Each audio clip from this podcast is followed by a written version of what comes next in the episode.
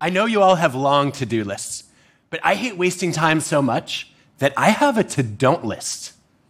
Don't scroll on social media, don't check my phone in bed, and don't turn on the TV unless I already know what I want to watch. But last year, I found myself breaking all of those rules.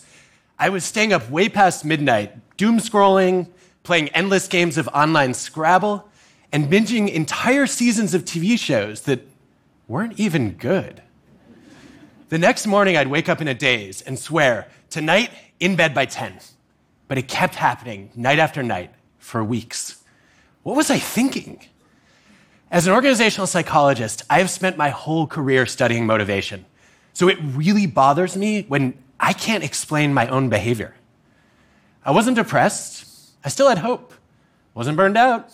Had energy. Wasn't lonely. I was with my family. I just felt a little bit aimless and a little bit joyless. Eventually, I remembered there's a name for that feeling languishing. Languishing is a sense of emptiness, stagnation, and ennui.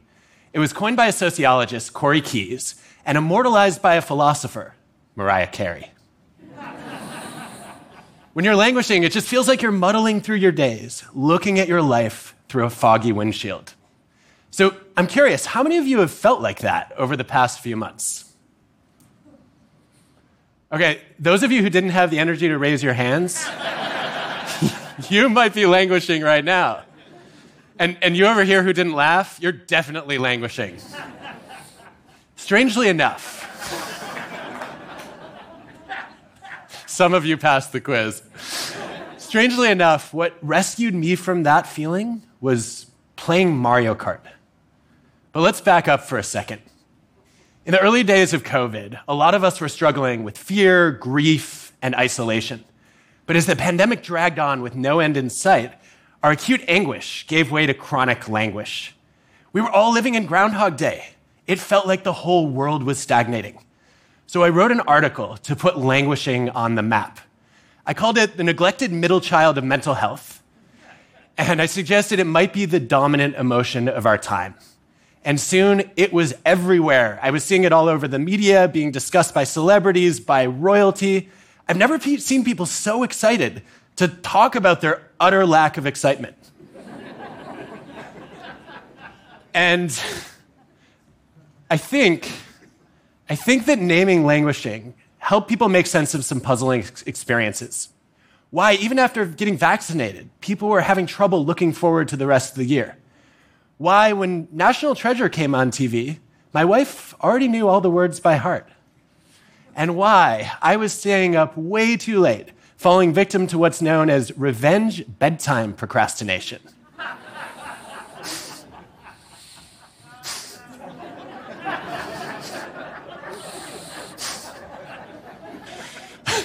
we were looking for bliss in a blah day and purpose in a perpetual pandemic. But languishing is not unique to a pandemic, it's part of the human condition. Two decades of research show that languishing can d- disrupt your focus and dampen your motivation. It's also a risk factor for depression because languishing often lurks below the surface. You might not notice when your drive is dwindling or your delight is dulling.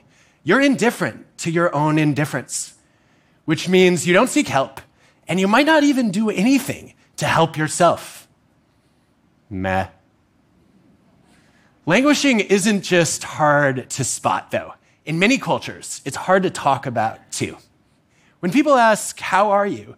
you're expected to say, Great, or Living my best life. That's called toxic positivity.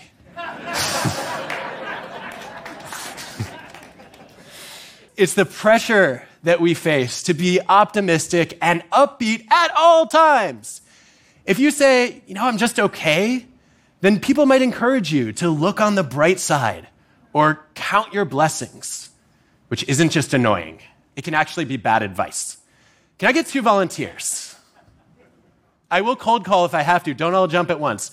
Okay, right over here, you can come up to a mic. And can I get another volunteer? Right over there, up to this mic, please. Round of applause for our two volunteers. Hi, what's your name?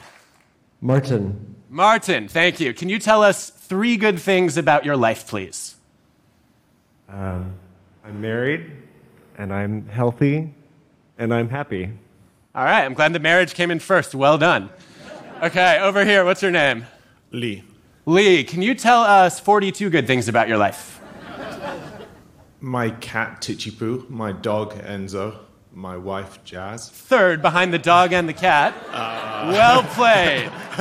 my children India and Walter, Manchester United Football Club, my friends Ted.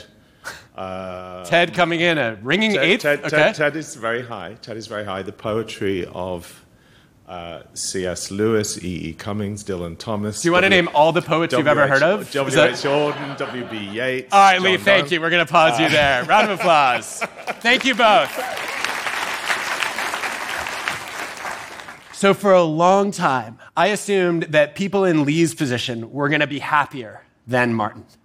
But when I ran the experiment, I found the exact opposite. That people who are randomly assigned to count more blessings are actually, on average, less happy because you start to run out of things to be optimistic about. And if you don't know that many poets, the harder it is to find good things about your life, the more you feel like, well, may- maybe my life isn't that good. In the early days of the pandemic, researchers found that the best predictor of well being was not optimism, it was flow. Flow is that feeling of being in the zone, coined by the psychologist Mihaly Csikszentmihalyi. It's that state of total absorption in an activity. For you, it might be cooking or running or gardening, where you lose track of time and you might even lose your sense of self. Flow is the appeal of a Netflix binge because you get transported into a different world and immersed in a story. But binging is a temporary escape from languishing, not a cure. At best, it leaves you with a bunch of asymmetric relationships.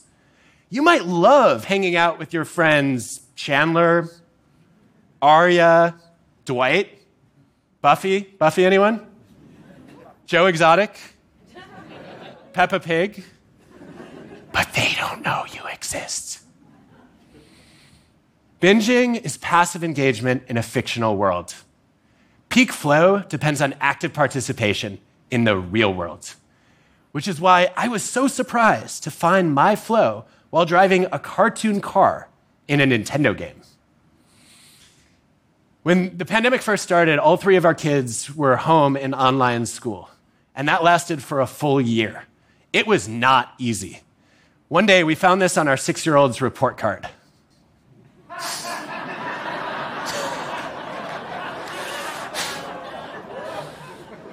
You know, I know some adults who still haven't figured that out yet. Not just online, but in real life too. So I guess we had that to celebrate. But like many of you, we were isolated from extended family. My sister was halfway across the country. And one day we were reminiscing about how much we loved playing Mario Kart as we were kids. And she said, Well, we could all play together online now. Why don't we start a family game? And soon we were playing every day with a video call running at the same time. And after a couple of weeks, I stopped feeling so blah. I was living Zen in the art of Mario Kart. And in the morning, our kids were waking up asking what time we would play. They were excited. And they loved it when I would gloat about an impending victory, only to be bombed by a flying blue shell, and then just sit there watching all three of our kids drive past me to the finish line in tiny go karts. We had so much fun that we started a new Saturday night tradition after the kids were asleep adult Mario Kart. so, after reflecting on that experience, I'm proud to present to you for the first time my Mario Kart theory of peak flow. It has three conditions mastery, mindfulness, and mattering. Let's start with mastery. Mastery is something a lot of us have been having a hard time finding lately. Psychologists find that at work, the strongest factor in daily motivation and joy is a sense of progress. We find that our happiness depends in Western cultures more on how our projects are going today than how they went yesterday. That's why Nike says, just do it. I guess if, if Nike had been started in a more past focused country like China, their slogan would be, just did it.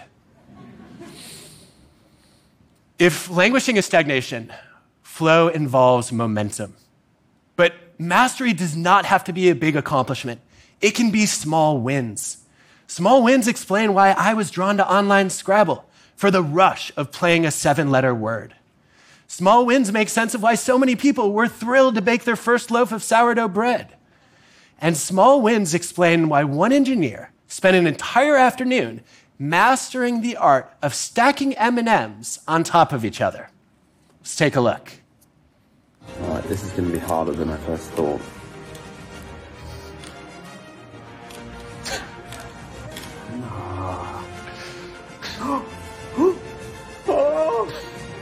Five M&Ms, five M&Ms. Turns out that was a world record. That kind of mastery depends on a second condition for flow mindfulness, focusing your full attention on a single task. Not something a lot of us are doing that much these days.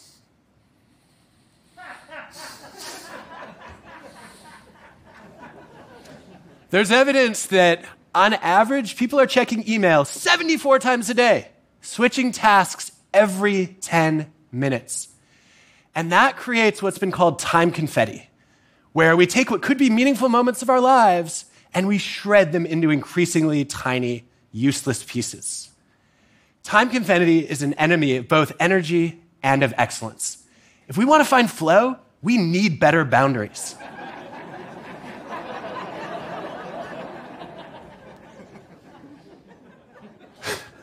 When I think about boundaries, I think of an experiment by organizational scholar Leslie Perlow. She went to a Fortune 500 company and she tested a quiet time policy no interruptions three mornings a week before noon. On average, engineers spiked in productivity. 47% of them were more productive than usual. But the best part is that when the company made quiet time official policy, they had 65% above average productivity. I don't think there's anything magical about Tuesday, Thursday, Friday before noon. The lesson here is that we need to treat uninterrupted blocks of time as treasures to guard.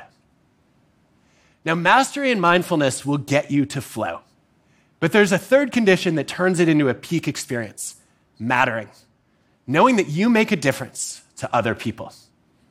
Early in my career, I was studying fundraising callers who were trying to bring in alumni donations to a university. And I knew they were languishing when I saw this sign posted on their wall.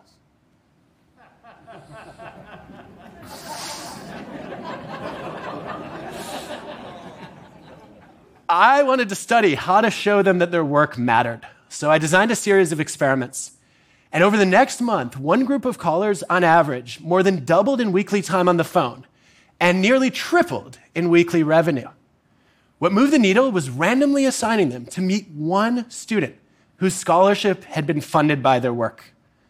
Now, instead of focusing on the monotonous process of making calls, they were absorbed in a meaningful purpose of helping to fund tuition. So think about the people who would be worse off if your job didn't exist.